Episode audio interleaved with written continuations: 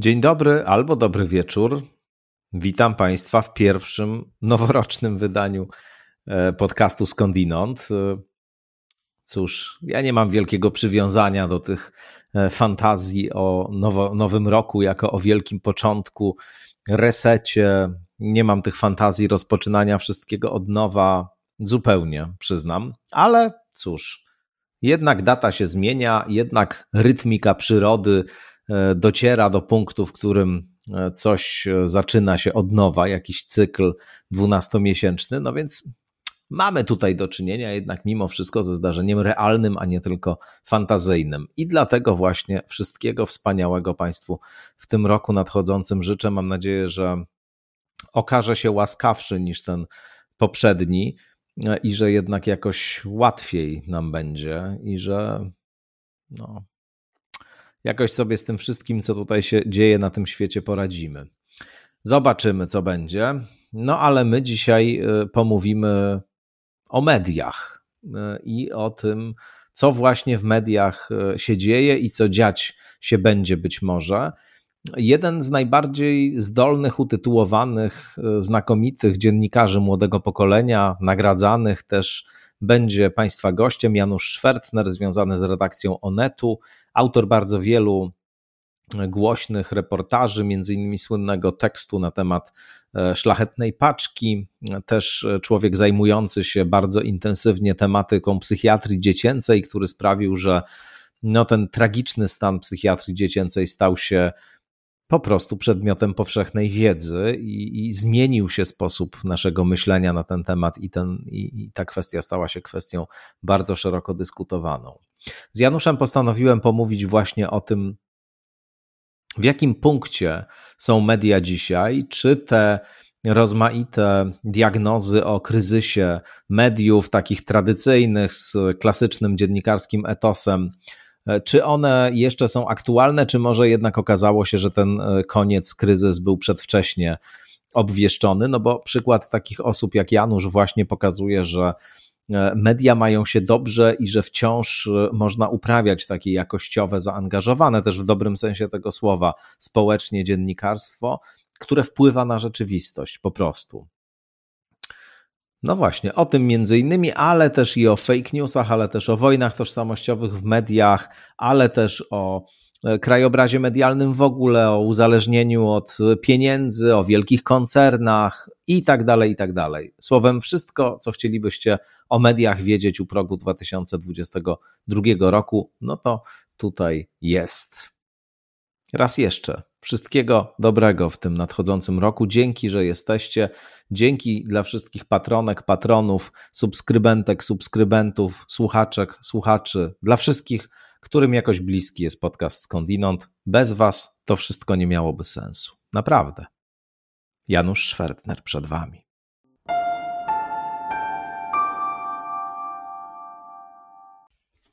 Janusz Szwertner, gości w podcaście Skądinąd. Dzień dobry, Januszu. Dzień dobry, kłaniam się.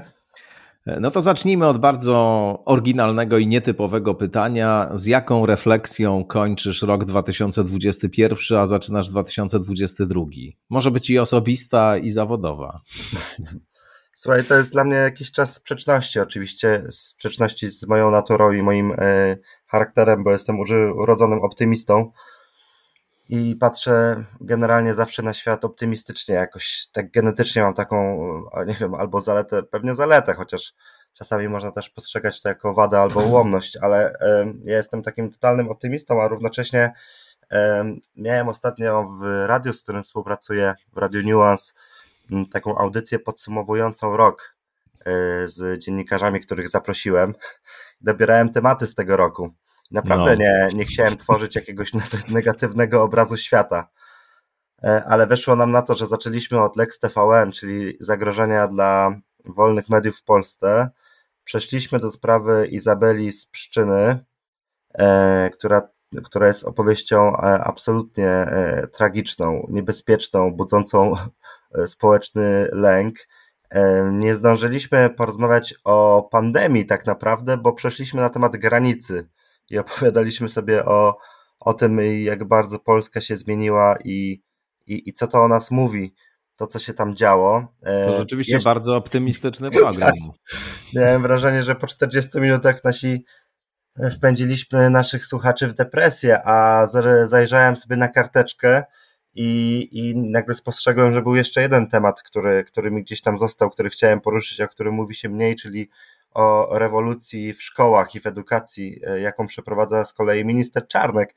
E, więc e, no, jest to dla mnie mm, tak, takie pierwsze skojarzenie mnie naszło, bo, bo z jednej strony uważam, że ja, ja, jestem, jestem z tych ludzi, którzy uważają, że rok, który minął, był dobry, a kolejny będzie jeszcze lepszy. No, mam 29 lat dzisiaj, więc kilka dziesiąt razy miałem już takie przemyślenie ale rzeczywiście myślę, że już dawno nie było, aż tak te dwa światy się nie rozjeżdżały, to znaczy świat jakiegoś mojego nastawienia i moich emocji z tym, co tak naprawdę mnie otaczało. Myślę, że jest, myślę, że wokół jest trochę mniej optymistycznie niż mi się wydaje. Ja myślę, może, że może, a może nie, a może to ja mam rację. Może, może też dlatego y, przeżywasz ten rok jako w sumie dobry, nie wyłącznie z powodu wieku, który to wiek oczywiście ma swoje znaczenie, bo im człowiek młodszy, tym więcej tak ma jest. energii i optymizmu, ale też dlatego, że no, pracujesz w takiej działce, jeśli można kolokwialnie tak powiedzieć, która e, żyje niesamowicie też, e, jeśli ma o czym pisać, mówić. E, to był czas, w którym miałeś pełne ręce roboty, zresztą mnóstwo znakomitych materiałów spod twojej ręki wyszło, dostałeś też zasłużone nagrody, więc no, to jest ten paradoks, że w mediach y, jest najlepszy czas wtedy, kiedy bardzo dużo się dzieje i niekoniecznie tych bardzo dobrych rzeczy. No tak, ja myślę, że to jest rodzaj takiego pokoleniowego przeżycia, to co się dzieje y, teraz i mm, to trafiłeś w sedno, bo czasami, czasami jak wiele osób wokół mnie narzeka, to ja im uzmysławiam, że to jest z wielu powodów no, fantastyczny czas. Jeszcze w dodatku on, on jest fantastyczny dla dziennikarstwa w ogóle. Znaczy on mm. jest takim czasem, w którym my mamy okazję e, przypomnieć wielu ludziom, po co my w ogóle jesteśmy. Mm, I, I to się w ostatnich latach, w tym roku, który właśnie mija, stało bardzo proste bo możemy sięgać po wszystkie informacje, jakieś nie wiem, afery związane z obozem władzy, czy, czy nadużycia, które ujawniamy i, i właściwie, wiesz, nie muszę sięgać pamięcią, co się działo miesiąc, dwa miesiące, czy trzy miesiące temu, czy pół roku temu, tylko z samego tego tygodnia będzie tych spraw e, bulwersujących, ujawnionych przez media pewnie kilka, takich, które, e, które e, no, mrożą krew w żyłach, bo czy to sprawa Łukasza Mejzy, czy czy kompanów Jacka Kurskiego, któremu, którzy mu usługują niczym, niczym w książkach, niczym w książce Ryszarda Kapuścińskiego Cesarz, e, czy, czy, czy przeróżne inne historie. No i, i to za każdym razem, i to widać po, po e, reakcjach opinii publicznej. To znaczy, oni e, bardzo często to są takie reakcje, które podkreślają rodzaj wdzięczności za to, co robimy. Więc tak naprawdę tak, z jednej strony my się w ogóle nie nudzimy w ostatnich latach, w ogóle się nie nudziliśmy w tym roku, który minął, no wręcz przeciwnie. Mamy teraz taki czas przedświąteczny i mm, przez lata było tak, że to był taki okres martwy dla i w polityce, i dla dziennikarzy. Mówiło się o czymś takim jak sezon ogórkowy. Wymyślało się pewne tematy, które będzie można pokazać ludziom w tym spokojnym czasie, takie tematy refleksji, jakieś dłuższe rozmowy, dłuższe opowieści. No ale jest pewien bardzo ważny człowiek, który serwuje nam zawsze mm, y, trochę inne tematy y, w okolicach świąt. Mm, I, i, I ten czas się staje bardzo intensywny, ale tak, zdecydowanie masz, masz, masz rację. Y, to, to, to, to jest taki czas niezwykle intensywny, ale też mm, dla nas po prostu, tak już mówiąc szczerze, bardzo, bardzo ciekawy. Dużo się mówiło w ostatniej dekadzie e, mniej więcej o kryzysie dziennikarstwa, o kryzysie mediów, że właśnie taki klasyczny model uprawiania tego zawodu już się skończył, e, że na horyzoncie jakichś nowych pomysłów na to, jakby to miało wyglądać, nie widać, że komercjalizacja, że tabloidyzacja, że sfera wirtualna, w której wielkie nadzieje pokładano, zamieniła się w taką sferę, w której mnóstwo mamy fake newsów, w której właśnie trudno jakościowe dziennikarstwo od niejakościowego odróżnić.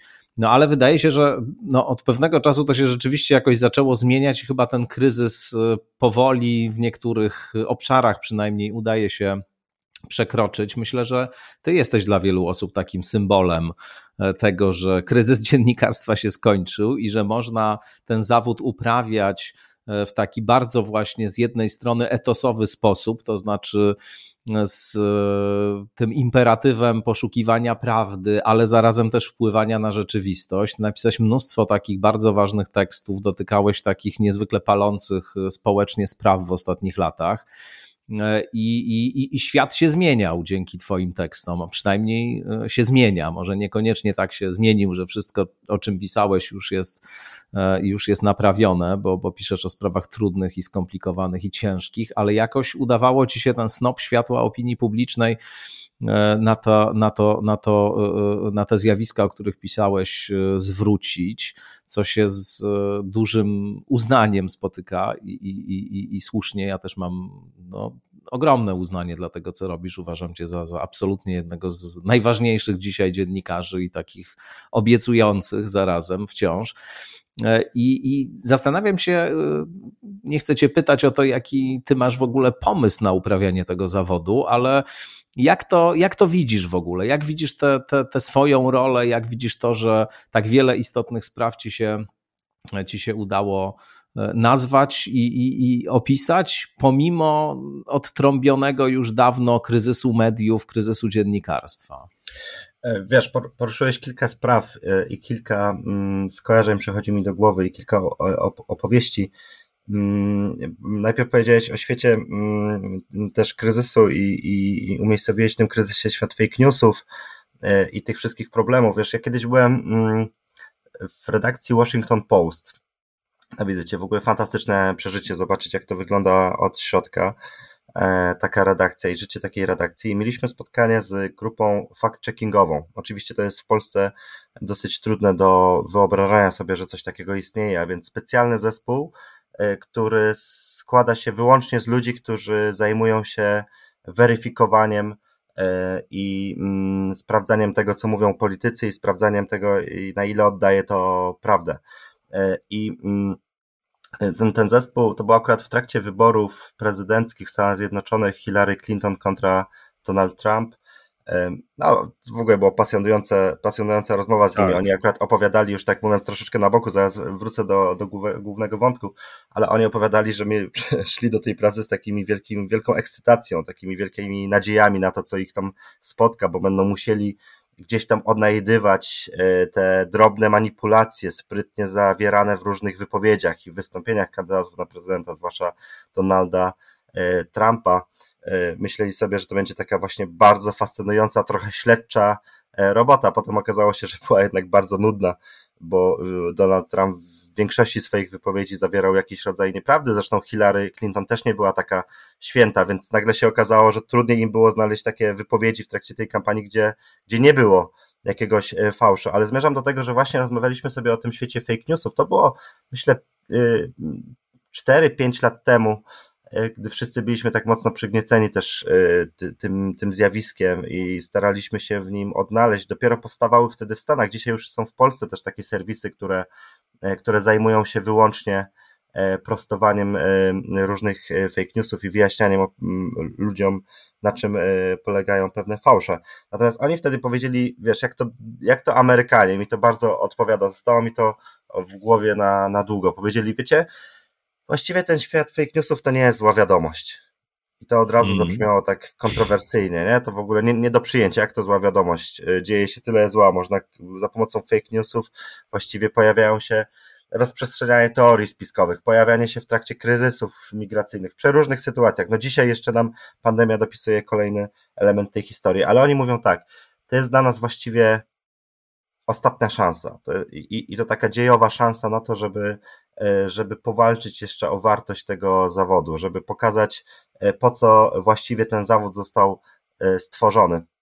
Bo mm, w czasach, gdy i tego nie krytykowali, to też mi się bardzo podobało, ale w czasach, gdy każdy może być dziennikarzem i każdy zamieścić jakąś informację w internecie, no to każdy może też zamieszczać świadomie fake newsy, każdy może rozprzestrzeniać nieprawdę i wykorzystywać to, to narzędzie a także zaufanie odbiorców, chociażby w mediach społecznościowych, do, do złych celów, ale dziennikarze tego jako tacy, jako, jako tacy tego nie robią. Korzystają z warsztatu, z narzędzi, weryfikują informacje, które podają e, w świat i oni, oni mówili, że, że właściwie dla nas takim e, drogowskazem i takim celem powinno być to, żeby udowodnić naszym odbiorcom, że um, jeśli jakieś treści pojawiają się u nas, to one są wiarygodne. Jeśli podawali przykład, jeśli zobaczycie, e, jeśli, odbiorcy zobaczą, nie wiem, na Facebooku czy w innym miejscu jakąś wiadomość, która wydaje się być bardzo szokująca, zaskakująca, ale tak bardzo, że aż, aż się nam pojawia, zaświeca lampka, czy ona aby na pewno jest prawdziwa, to e, marzeniem chociażby mnie jako dziennikarza Onetu powinno być, żeby, taki, żeby taka osoba zajrzała do nas do, na portal. Jeśli się okaże, że u nas jest taka informacja, to dopiero, żeby żeby mm, mogła poczuć się e, spokojnie i mogła uznać, że rzeczywiście coś jest na rzeczy, że rzeczywiście to się wydarzyło. E, I to rzeczywiście jest taki wielki, wielka, gigantyczna szansa, którą ten świat kryzysu, świat no, nazywany postprawdy, fake newsów, obojętnie jak to nazwiemy, jest, jest, pewną, jest pewną szansą dla dziennikarstwa.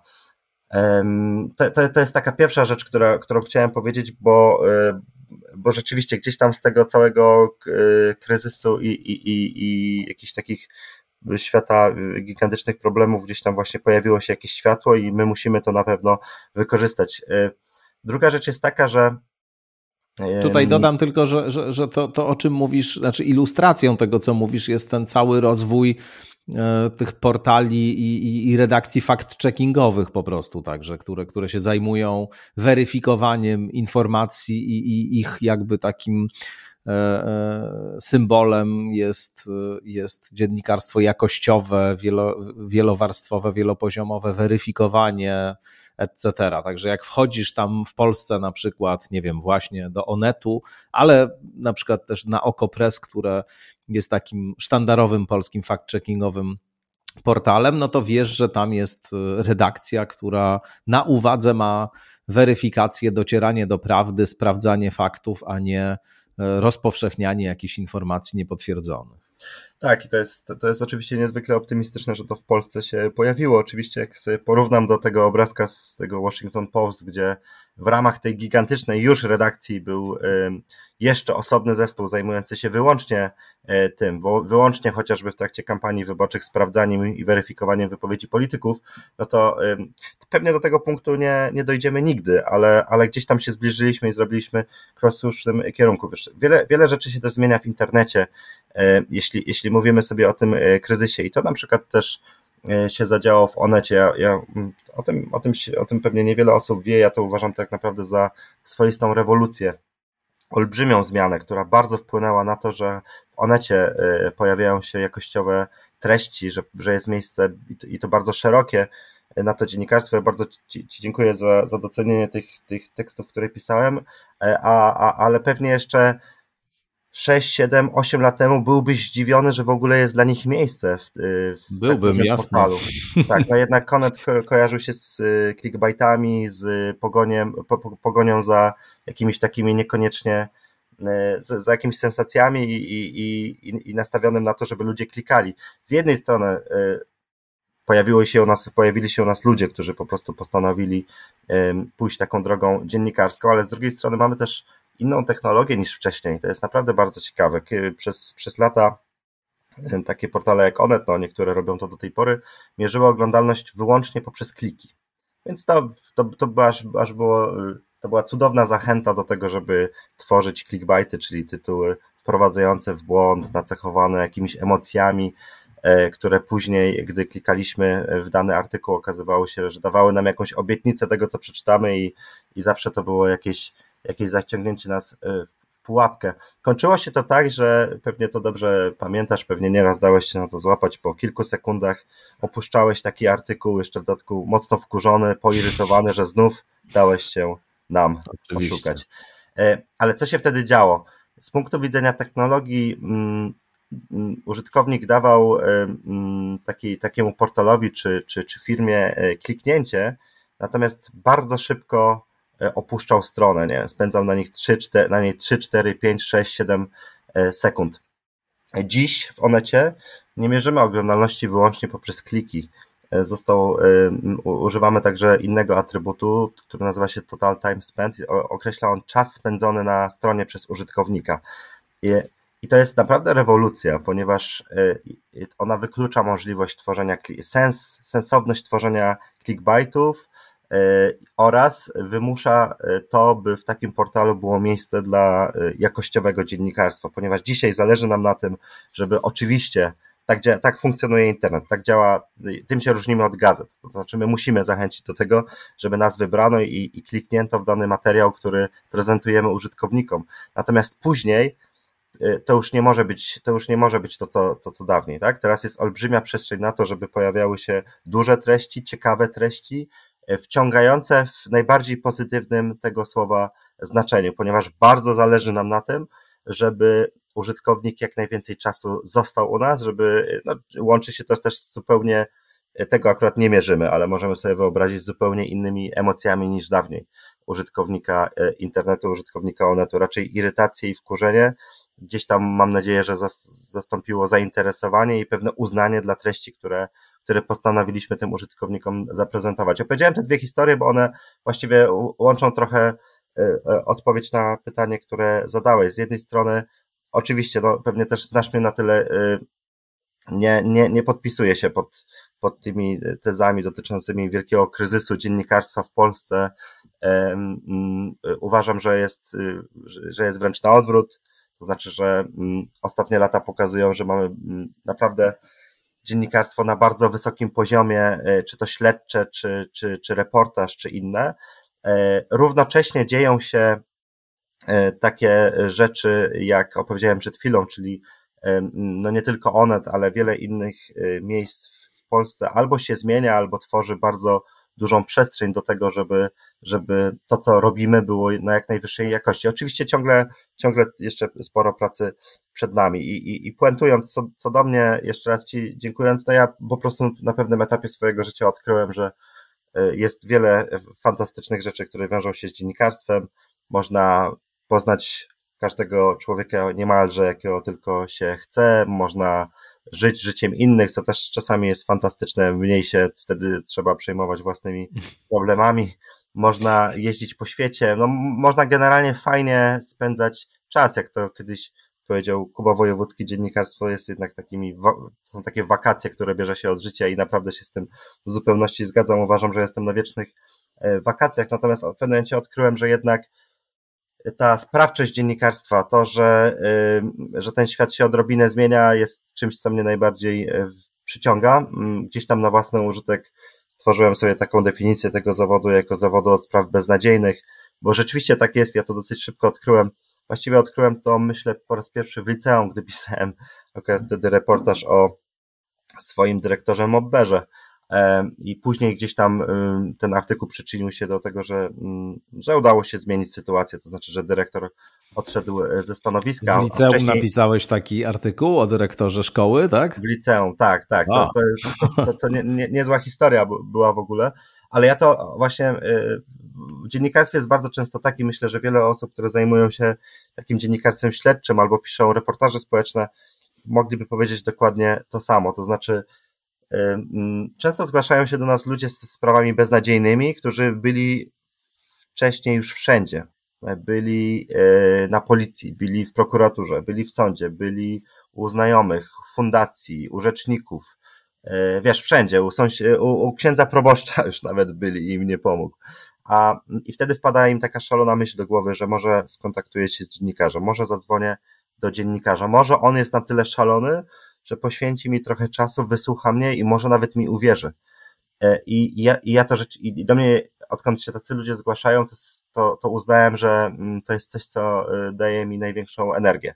E, I, I takie spotkania mm, z ludźmi, którzy przynoszą jakieś sprawy beznadziejne i wspólnie uznajemy, że może uda się coś z nimi zrobić, jest czymś, jest, jest taką siłą, która zdecydowanie naj, najmocniej mi, najmocniej mnie trzyma teraz w dziennikarstwie i jest dla mnie zdecydowanie w tym zawodzie najważniejsza. Oczywiście czasami jest tak, że w ogóle nie da się tych spraw beznadziejnych gdzieś tam wynieść do góry. Czasami ze spraw beznadziejnych odmieniamy je na sprawy, nie wiem, bardzo przeciętne, albo, fa, albo fatalne, albo bardzo słabe, ale to dalej jest już o pięterko wyżej. Na przykład tak jest ewidentnie ze sprawą psychiatrii dziecięcej, którą się zajmuję. No ze sprawy beznadziejnej wynieśliśmy ją na bardzo złą, ale, ale to już, ale bardzo ale złą. Przynajmniej się o tym zaczęło dużo mówić, wiesz, to się stał temat y, i wcześniej tak nie było. Więc Właśnie, wydaje mi się, że to, no, to już jest, duży... jest taka, słowo beznadziejna jest beznadziejne, to znaczy nie, nie, nie zawiera w sobie szansy na to, że coś się zmienia, a bardzo zła, tam się już tli jakaś nadzieja, że być może za 5, 10, 15, 20 lat ta sytuacja się odwróci, chociaż oczywiście są też przykłady skrajnie różne, które nas pewnie jako dziennikarzy niesamowicie napędzają, takie sprawy z beznadziejnych wyniesione na fantastyczne, jak na przykład sprawa gdzieś tam też mi bliska niejakiego Arkadiusza Kraski, czyli człowieka, który w 1999 roku został skazany za dwa zabójstwa, których nie popełnił, a po 21 latach dzięki pracy e, dziennikarzy e, został e, wypuszczony na wolność. No, to, to, jest, to jest przykład właśnie tego, jak mm, dokładnie tego, o czym mówię. Nie? To znaczy człowiek, który, któremu nikt nie uwierzył, cały system nie uwierzył, uwierzyli dziennikarze i okazało się, że to my mieliśmy rację. Więc rzeczywiście takie, takie historie to jest coś, co, co, co dla mnie jest szczególnie ważne. Równocześnie mm, oczywistą nieprawdą powtarzaną i powielaną przez lat było to, że w internecie mm, ludzie takich treści nie oczekują, że ich nie czytają, że nie ma dla nich przestrzeni.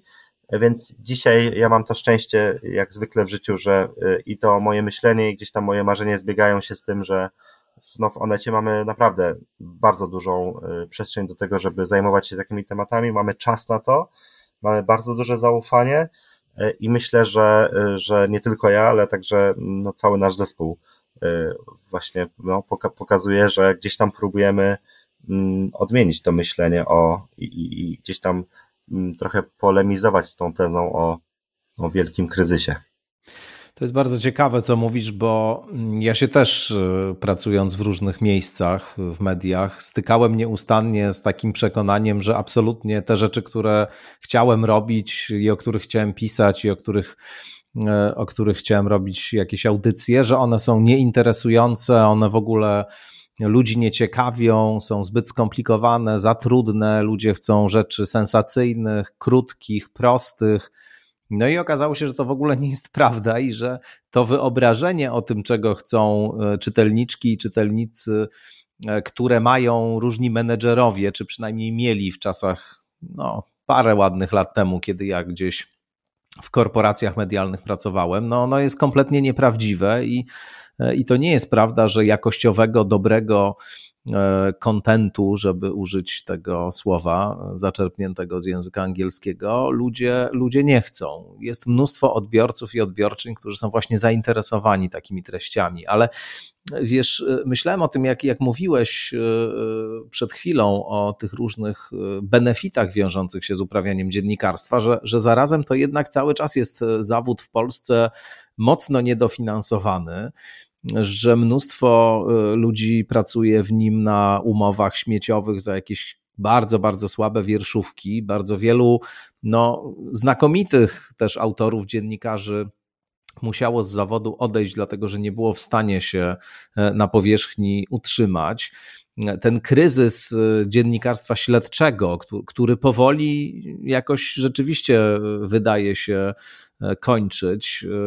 E, to jednak też był fakt. W pewnym momencie redakcje zaczęły zwalniać e, dziennikarzy śledczych czy, czy dobrych reporterów, no bo oni potrzebowali dużo czasu, żeby przygotować materiał, a oczywiście w tym czasie, kiedy ten materiał przygotowywali, na przykład nie pracowali nad jakimiś materiałami bieżącymi w pewnym momencie zrobił się ten imperatyw takiego dostarczania jak najszybszej, jak najszybciej, jak największej ilości e, tekstów i, i, i też te różne ruchy mające na celu takie skonsolidowanie bardzo wielu tytułów do jednego newsroomu, co, co w polskich mediach też się dzieje, no one również, z czym zresztą co jest jednym z wątków y, słynnego sporu pomiędzy redakcją Gazety Wyborczej a, a Agorą. To są wszystko takie zjawiska, które, które towarzyszą, powiedziałbym, tym takim bardzo pozytywnym aspektom sytuacji, o których tutaj rozmawiamy. Ja wielokrotnie słyszałem Wiedziałem, wiedziałem, że złapiesz mnie na tym, że przedstawiam zbyt optymistyczny obraz. Nie, ale wiesz co, ale na jedną rzecz też chciałem... Nie trzeba, wiesz, sprowadzać trochę w dół dla mojego no dobra. Tak. No, ja jestem z kolei, wiesz, def defetystą, realistą, pesymistą, więc jakby tu się możemy dobrze uzupełnić. E, natomiast e, wydaje mi się, że na jedną rzecz e, bardzo słusznie zwracasz uwagę i słyszałem to kilkukrotnie w różnych Twoich wypowiedziach, w różnych występach Twoich publicznych, mianowicie na to, że niezwykle istotną sprawą jest zespół i redakcja.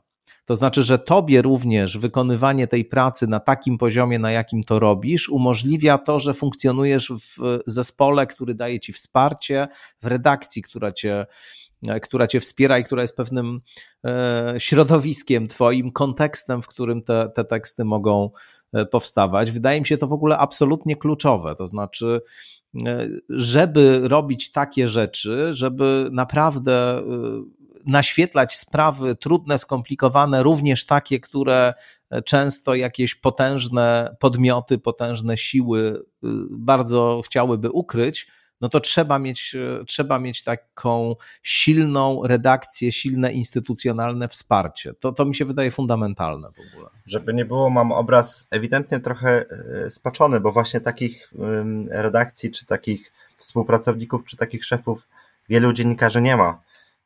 E, I ten aspekt finansowy, to, to oczywiście już tak, już tak mówiąc całkiem poważnie, to oczywiście rzeczywiście wygenerowało kryzys, tak? To znaczy i e, kwestie z jednej strony zarobków dziennikarzy, z drugiej strony mm, braku finansowej siły mediów, które często gdzieś tam mm, pewnie mogły odpuszczać pewne sprawy, z jednej strony nie decydować się na jakieś dłuższe śledztwa dziennikarskie, a z drugiej strony po prostu się obawiać rezultatów tych śledztw, bo być może one narażą firmę na duże kłopoty i, i nie dość, że ta praca i kosztowała i długo trwała, to później jeszcze sprowadzi na nas e, pozwy potężnych ludzi, tudzież polityków i jeszcze z tego będzie go wszystkiego jeden jeszcze większy problem.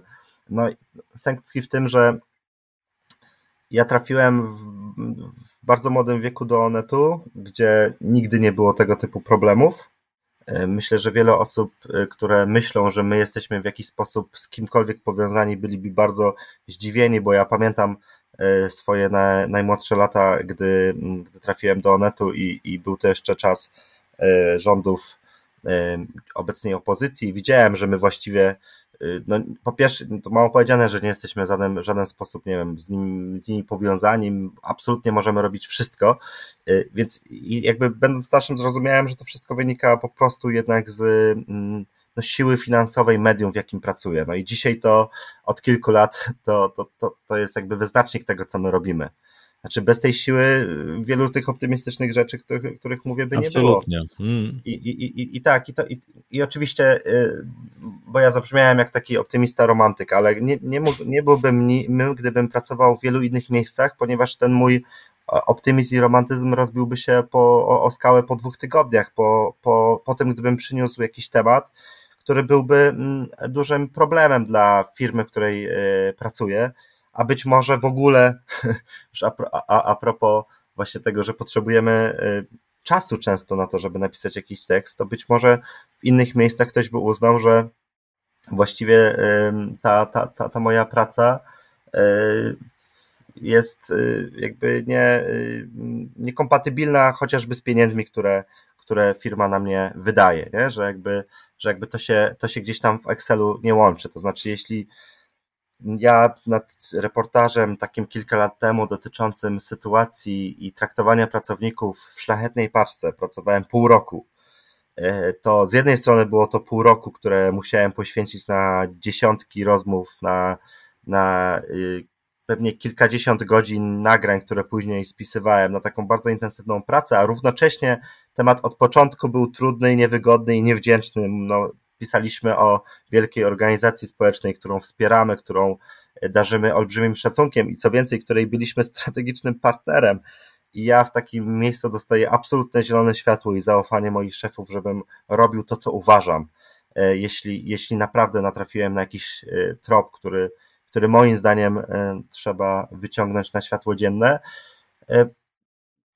No coś wiem, na, coś, coś słyszałem, coś wiem, że chociażby ten temat dotyczący tej, tej oto, tej, tej właśnie szlachetnej paczki chodził po innych miejscach i, i w innych redakcjach. Nie zdecydowano się na to, żeby, żeby się go podjąć. I takich przykładów było więcej, więc no wiesz, paradoks polega też na tym, że jesteśmy w środku y, dyskusji o, o Lex TVN, o y, tak zwanej repolonizacji mediów, o, e, o tym, jak to gigantycznym zagrożeniem rzekomo dla, mm, dla, dla państwa i dla e, racji stanu jest e, zagraniczny kapitał w mediach, a tak naprawdę mm, no, też na tym polega nasza olbrzymia siła dzisiaj, że po prostu pracujemy w takim, a nie innym medium, w medium z zagranicznym kapitałem. Mamy z jednej strony całą masę dowodów na to, nie, nie, nie, nie naszych rozważań, tylko dowodów na to, że e, dysponujemy absolutną wolnością. Sam akurat jestem takim dziennikarzem, który w 2017 roku opisał i ujawnił faktury Mateusza Kijowskiego. Przypominam, bo być może już niektórzy nie pamiętają, to był lider Komitetu Obrony Demokracji, stawiany w czasie, gdy, gdy wypuszczaliśmy ten tekst, stawiany wyżej, e, także e, jeśli chodzi o rankingi sympatii opinii publicznej, ale także nadzieje pewnych środowisk liberalnych czy lewicowych wyżej niż liderzy opozycji. My wówczas w Onecie e, opublikowaliśmy tekst, który właściwie zakończył karierę Mateusza Kijowskiego, ale też e, doprowadził do olbrzymiego kryzysu Komitetu Obrony Demokracji. Więc my mamy tych dowodów na to, że możemy robić co chcemy, e, bardzo dużo, wiele więcej, a równocześnie, a równocześnie no po prostu to, to, że jesteśmy dużą światową firmą, daje nam bardzo dużo spokoju. I, i, i to jakby na wielu poziomach, to znaczy, to znaczy bardzo trudno jest nas, i, i to widać też w tej, tej, w tej debacie publicznej, widać też w wypowiedziach polityków, widać, że oni bardzo, mm, no mówiąc wprost, marzą o tym, żeby pozbyć się takich mediów jak Onet, ale równocześnie jest to niezwykle trudne, i myślę, że da się to zauważyć. Obiecuję naszym słuchaczom, że będzie dało się to zauważyć także w 2020 roku, że my naprawdę robimy e, swoje. Ale rzeczywiście bez osadzenia e, medium w silnym kontekście finansowym, to, e, no to nie ma w ogóle co, co mówić o, o, o, dziennikarstwie śledczym, o, o takich dużych materiałach, które raz uderzają w najważniejszych polityków, a raz uderzają w, nie wiem, duże koncerny, czy, czy w bogatych i wpływowych ludzi, bo, bo takich tematów też mamy trochę na koncie. E, więc to, to, to się dzieje y, tylko dzięki temu, że po pierwsze firma jest, stoi na silnych finansowych nogach, z drugiej strony my też jako dziennikarze mm, no, dysponujemy tym zaufaniem z góry i ono, ono, ono wynika także z tego, że jesteśmy przygotowani i to bardzo mocno przygotowani na kolejne pozwy, które do nas spływają, na odpieranie zarzutów, na odpieranie licznych ataków e, i to, to, to, to jest jakby tak pokazując od kulis naszą pracę, dzieje się bardzo dużo wokół nas, e, jesteśmy e, na przemian oskarżani o bycie, chodzenie na pasku mafii VAT-owskich, o przyjmowanie instrukcji Angeli Merkel, na dział, o, o, jesteśmy oskarżani o działania antypolskie, natomiast tak w gruncie rzeczy to my, a propos właśnie redakcji naszych współpracowników, moich współpracowników, o których wspomniałeś, to my po prostu się spotykamy i codziennie e, właściwie, no pandemia trochę to zmieniła to codziennie, ale zwykle było tak, że codziennie po prostu spotykaliśmy się w redakcji i trochę czuliśmy się jak w takim filmie o, e, o, o dziennikarzach czy o mediach. Zawsze knuliśmy, co tam nowego ludziom pokazać. Jak jeszcze e, zdenerwować parę osób. To może być przyjemne nawet, takie knucie. Oj, bardzo przyjemne.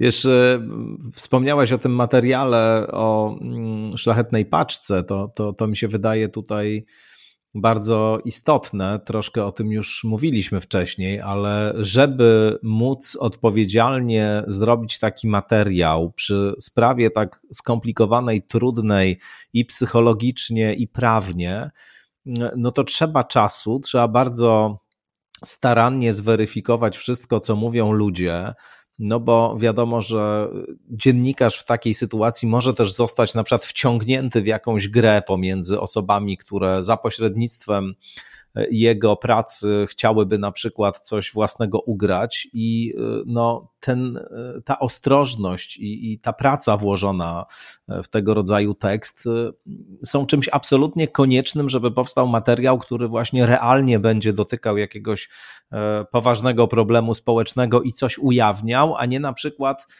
w trzy sekundy po publikacji zostanie skompromitowany jako nierzetelny albo jako właśnie zakrzywiający rzeczywistość i, i, tym samym przyczyni się na przykład do lekceważenia różnych innych tekstów, które później mogą się pokazać na, na ten sam temat.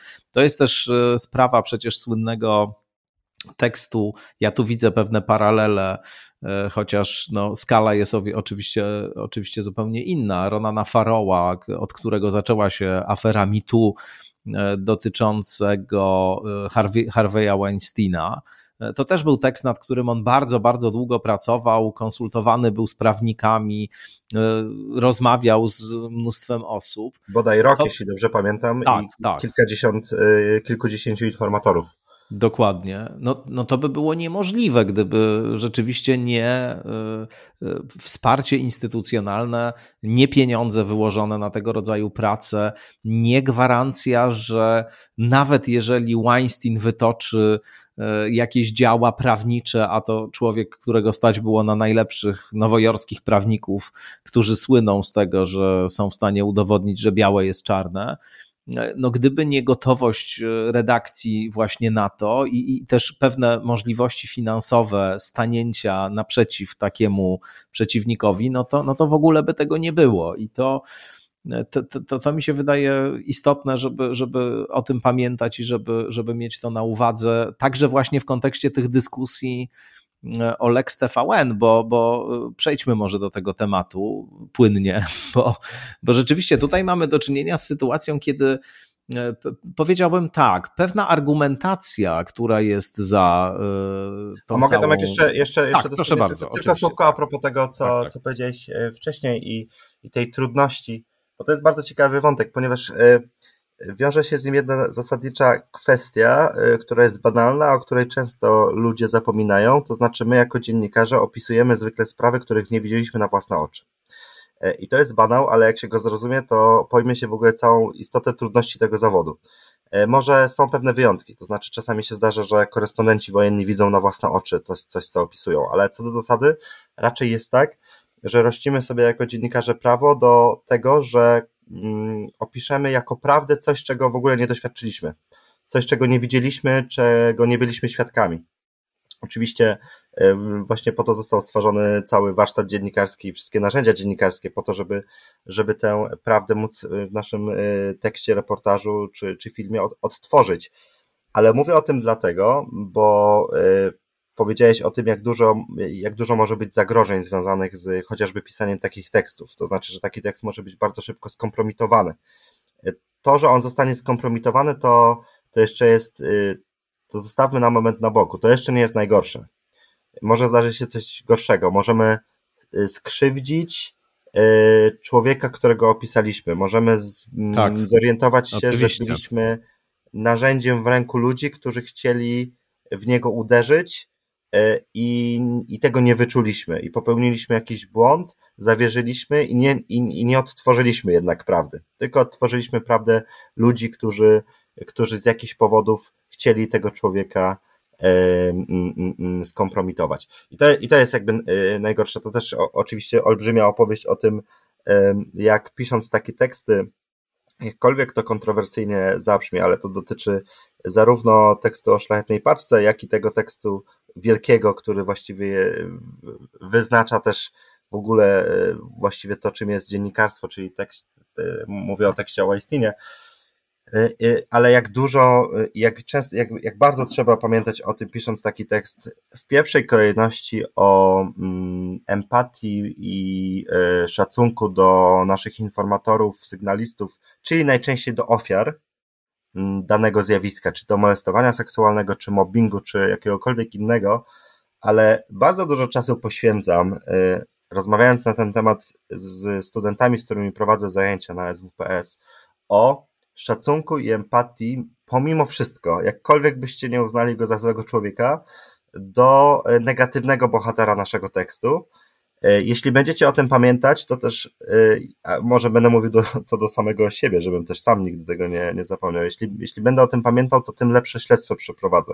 Znaczy, jeśli co chwilę będę sobie myślał o tym, że e, być może to nie było tak do końca, a skoro było tak nie do końca, to, to potraktuję człowieka zupełnie niesprawiedliwie, bo, bo, bo się pomylę i, i odtworzę y, jakiś element rzeczywistości, który nie odpowiada prawdzie, to tym, tym, tym bardziej jakościowe i tym bardziej rzetelne i tym bardziej wiarygodne będzie moje śledztwo. Oczywiście ja o tym tekście od kulis opowiadam studentom o szlachetnej paczce i to trwa wtedy 4,5 godziny, y, natomiast y, jest ileś takich no, narzędzi, mówiąc najprościej, myślę, że one były także stosowane i pewnie chętnie bym wysłuchał o, o, o tym amerykańskim tekście, y, takiej opowieści od kulis, jak on powstawał, bo, bo oczywiście ja, ja się bardzo mocno staram, żeby pamiętać o tym, że ja nie byłem świadkiem tej sytuacji jak najbardziej sobie utrudniać. I też dlatego trwało to śledztwo pół roku, bo y, no z jednej strony tych informatorów, których ja tam zgromadziłem, było po prostu bardzo, bardzo wielu, tam się skończyło na 20,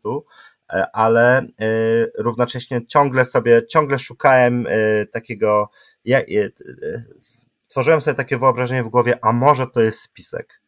Oczywiście, żeby była jasność, to znaczy, to, to było wyobrażenie gdzieś tam, które tliło się w mojej głowie. To znaczy, ja nie, nie tych, tych, tych ludzi, którzy do nas przychodzą, tych bardzo odważnych ludzi, którzy decydują się opowiedzieć o swojej historii i zmieniają później bieg wydarzeń y, swoją odwagą, no to mm, tutaj pełne, pełne zaufanie, pełne szacunek dla ich wrażliwości, dla ich krzywdy, która ich spotkała.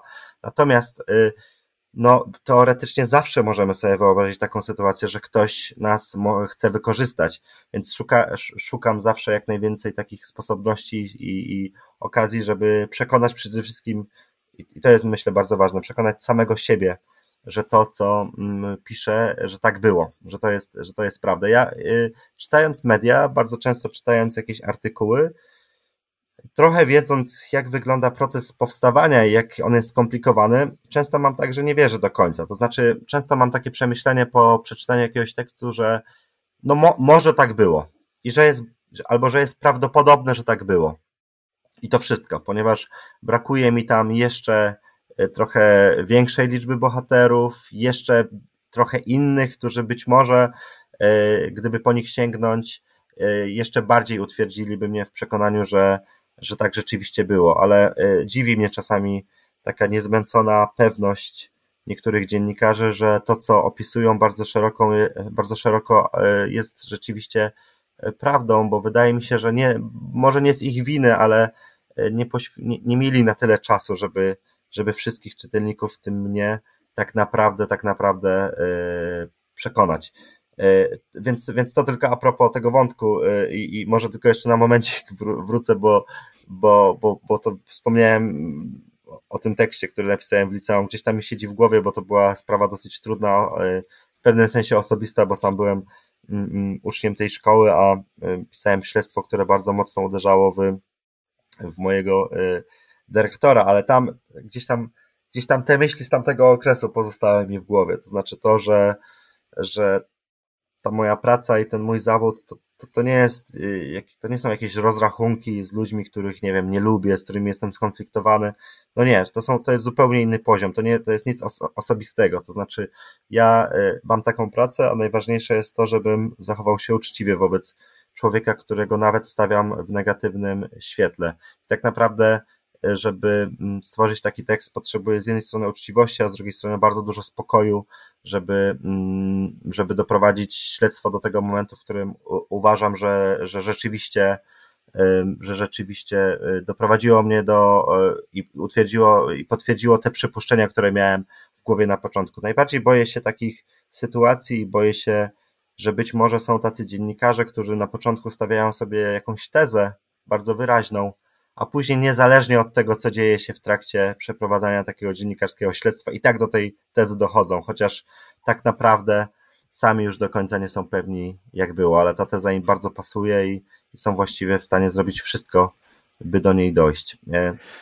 Więc no, to, to, to jest, wiesz co, zjawisko bardzo, za moment do tego Lex TVN jeszcze dojdziemy, ale tutaj kolejne konteksty się uruchamiają, bo myślę, że to jest niezwykle, niezwykle istotny problem, ten, na który zwróciłeś uwagę, że dziennikarstwo dzisiaj bywa zastępowane aktywizmem, to znaczy, że często e, dziennikarstwo staje się E, no właśnie, czy ma się stać e, narzędziem wyrażania opcji światopoglądowej jakiejś grupy, jakiejś, jakiejś opcji mm, politycznej. Często powiedziałbym, że te standardowe, klasyczne mm, narzędzia dziennikarskie, które wy, wy, wy, wymieniłeś, ten etos dziennikarski polegający na weryfikowaniu wielostronnym, na sprawdzaniu, na niedawaniu wiary na dzień dobry niczemu, co się słyszy i tak dalej, bywa e, krytykowany jako właśnie coś przestarzałego i coś potencjalnie nawet niebezpiecznego, bo konserwującego jakieś mechanizmy w tej kulturze, które należałoby właśnie zdemaskować i, e, i, i przezwyciężyć. Ja mam wrażenie, oglądając e, zwłaszcza niektóre, już nie mówię o mediach społecznościowych i o tym, co tam się dzieje, bo, bo to już jest jakby osobna sprawa, e, ale mam takie często wrażenie, oglądając różne filmy dokumentalne, głośne ostatnich lat, że właśnie one bywają tak konstruowane, e, jakby już ta kwestia warsztatu dziennikarskiego nie odgrywała tego klasycznego E, tam specjalnej roli i jakby rolą z kolei autorów czy dziennikarzy, którzy takie filmy kręcą, było po prostu przekonanie nas, niezależnie od wszystkiego, że taka, a nie inna wersja jest wersją z całą pewnością prawdziwą. Takim filmem, moim zdaniem, paradygmatycznym, z tym, że powiadam, niezależnie od tego, jaka jest prawda, ale, ale ten film, mam wrażenie, jest tak skonstruowany, jest e, głośny dokument niedawno na HBO pokazany Allen versus Farrow E, to jest film, w którym w zasadzie od samego początku e, twórcy deklarują, że stają bezwzględnie po jednej stronie tego sporu, że dają bezwzględną wiarę jednej stronie tego sporu e, i bardzo mam wrażenie ułatwiają sobie sprawę, no nie pokazując całej masy różnych informacji, różnych faktów, które mogłyby tej tezie przeczyć, a zarazem konstruując przekaz tak, żeby on właśnie wspierał jednoznacznie E, ich wersję i jednocześnie jeszcze taką komponentę emocjonalną tam dodając, żebyśmy w zasadzie czuli, że jeśli mamy jakieś wątpliwości, to jesteśmy złymi ludźmi. Ten film był krytykowany e, za to w wielu bardzo takich, powiedziałbym, poważnych mediach. E, I The Guardian zamieścił duży tekst, taki debankujący, nazwijmy to, różne nadużycia, mm, które w tym filmie były, i w różnych innych miejscach jeszcze E, głosy krytyczne, wskazujące na różne takie skróty i, i, i, manipulacje się tam pojawiły, ale myślę, że to jest tylko część niewielka tego zjawiska zastępowania dziennikarstwa aktywizmem. Ten etos e, polegający na tym, że ty właśnie e, nie przychodzisz jako sędzia, nie przychodzisz jako moralista, który ma wskazać, napiętnować winnego, zająć określoną pozycję, tylko przychodzisz jako ktoś, kto ma opisać rzeczywistość po prostu, oddać głos aktorom danego dramatu, ale zarazem zadbać o to, żeby jego opis odpowiadał temu, jak się sprawy mają w rzeczywistości, że to coraz częściej no po prostu już bywa, że nie jest do, nikomu do niczego potrzebne. To znaczy, że jesteś w stanie zapewnić sobie rozgłos medialny, e, akumulację prestiżu, nagrody i aplauz, no właśnie raczej wchodząc w taką rolę, o której przed chwilą mówiłem, niż robiąc drobiazgową, trudną, często niewdzięczną robotę, która na przykład świat niuansuje, a nie podaje go w takiej czarno-białej, atrakcyjnej też emocjonalnie formule. Mm, to, co powiedziałeś przed chwilą, uważam za mm, chyba właśnie jedno z największych zagrożeń, jakie, jakie są, jakie mogą nas dopaść jako dziennikarzy. Wiesz, e, jakie zdanie wypowiedział, mm, to nie będzie akurat o, o mediach i o, o dziennikarstwie, ale takie skojarzenie przyszło mi do głowy. Jest pewien bardzo znany policjant w Polsce, który szefował od lat e, takiej komórce elitarnej Archiwum X, zajmującej się dawnymi tak. sprawami. Sięgał po sprawy sprzed 10, 20, 30 lat, stał się w pewnym momencie bożyszczem dziennikarzy, no bo fantastycznie o nich opowiadał. Wracał do, do nierozwikłanych zagadek i w taki bardzo często filozoficzny sposób opowiadał, jak udało mu się odkryć prawdę.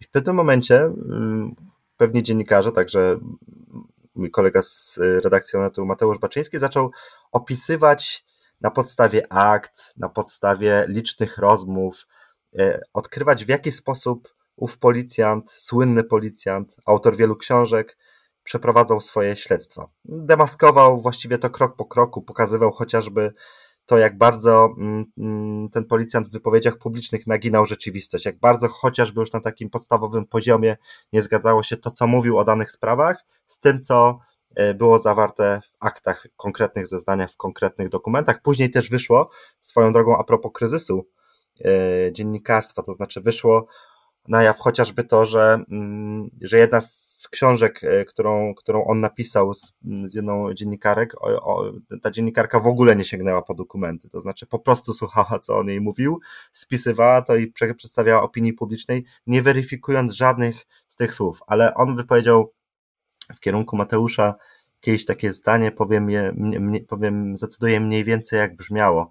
Gdy Mateusz do, dopytywał go, dlaczego dlaczego nie sprawdzał, dlaczego nie weryfikował innych wersji, które się pojawiały, a które miały bardzo duże uzasadnienie, tylko zawsze szedł e, bardzo zdecydowanie w kierunku tej, tego celu, który sobie obrał na samym początku, tej jednej, jednej, jedynej wersji, którą uznawał on za prawdziwą. I on wtedy mu powiedział, że wątpliwości są złe.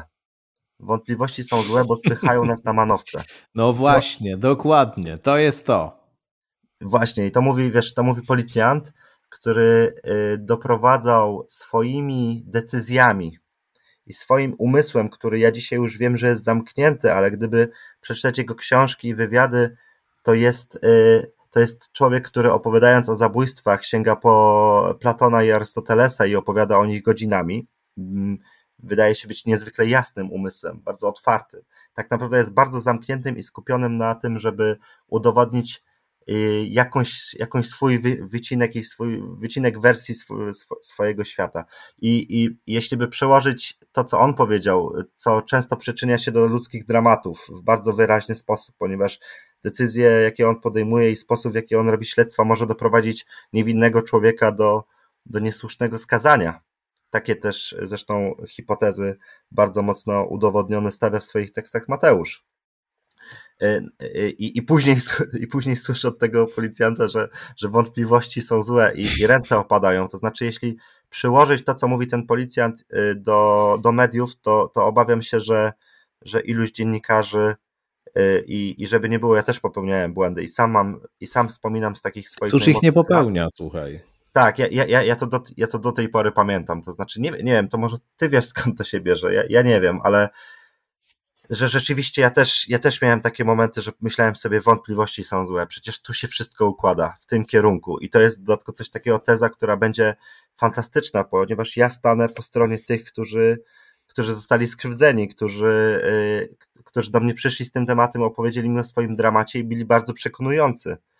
I, i, i gdzieś tam, yy, nie wiem, może, może to się brało z jakiejś takiej po części też trochę sympatii, na pewno z dużego braku doświadczenia i takiej świadomości, że życie jest jednak często bardziej skomplikowane i ci, którzy nam się wydają być wyłącznie po tej stronie uciskanej, to do końca może tak nie jest, ale, ale obawiam się, że, że wielu z nas gdzieś tam stawia sobie to hasło zbyt wysoko, to znaczy, że wątpliwości są złe. Ja dzisiaj mam na szczęście na odwrót, ale potrzebowałem czasu do tego.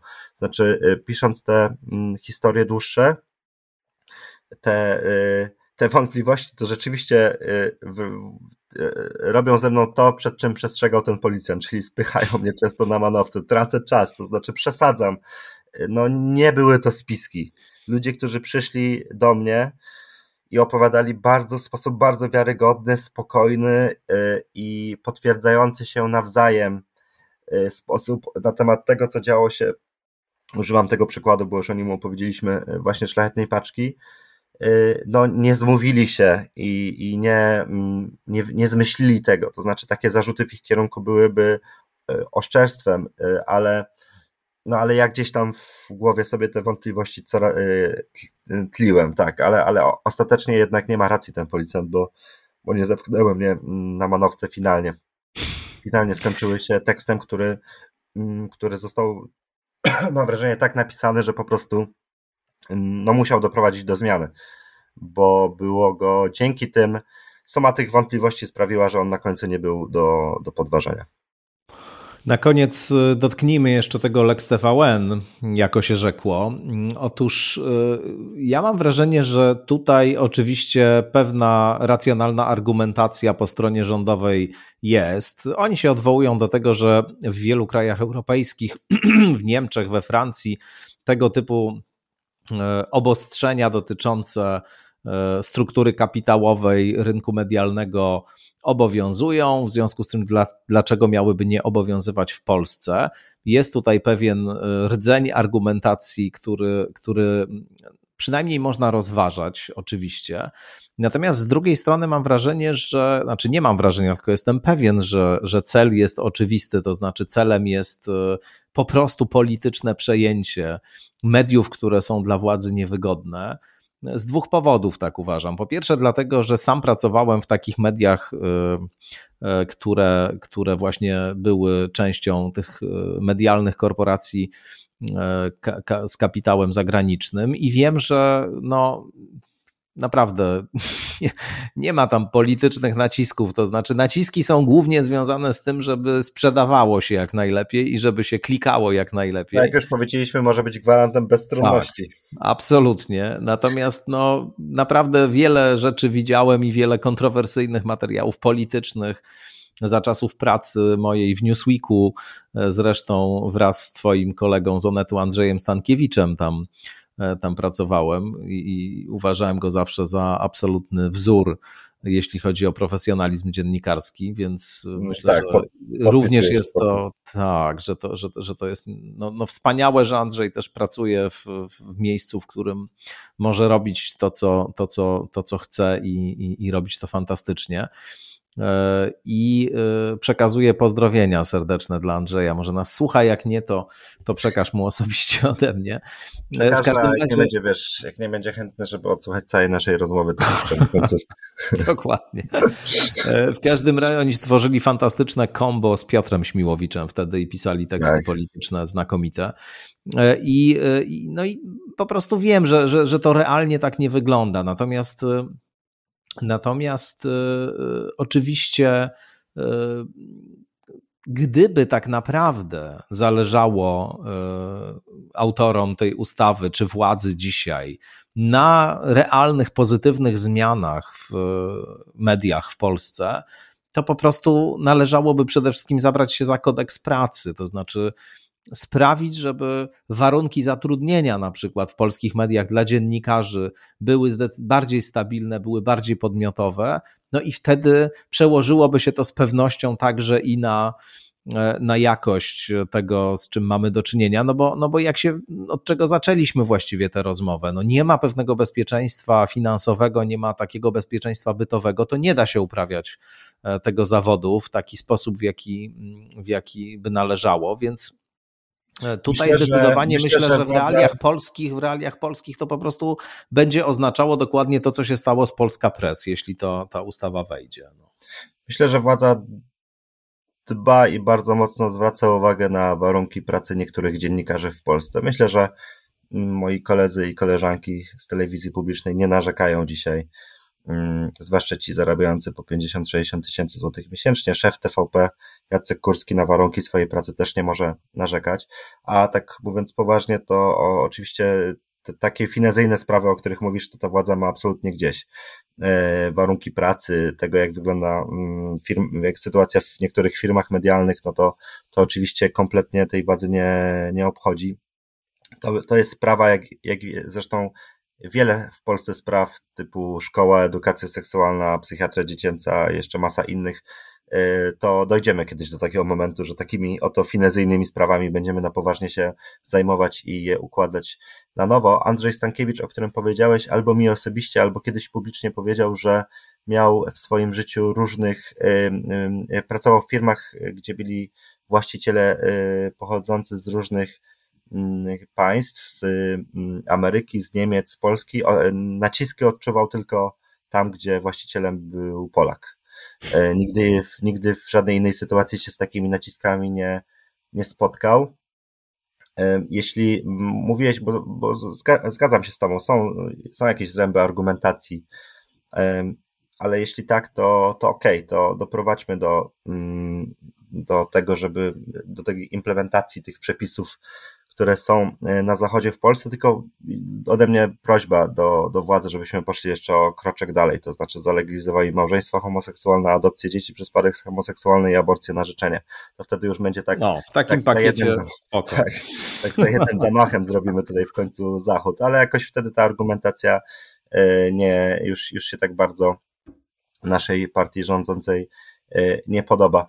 No, ja, ja, ja bym chciał tylko, żeby wykorzystywać ten moment, który jest na to, żeby pokazywać, że jest to absolutnie, e, absolutna propaganda mówiąca. Ona jest, ona jest tak bzdurna, bo i niezwykle trudna tak naprawdę, chociaż ta propaganda próbuje wszystkiego, tak, ale przekonywać, że to, że TVN ma amerykański kapitał, ma jakikolwiek wpływ na to, w jaki sposób postępują, no to, no to nie wiem, no to może przypomnijmy, y, jaki, jaki stosunek do często i w jakim świetle często przedstawiany w TVN-ie, przecież amerykańskim, y, był Donald Trump. No raczej przez 4 lata był krytykowany. To, to dlaczego nie używał tego amerykańskiego kapitału, żeby wpłynąć i rozkazać y, dziennikarzom TVN-u mówienie o nim tylko dobrze?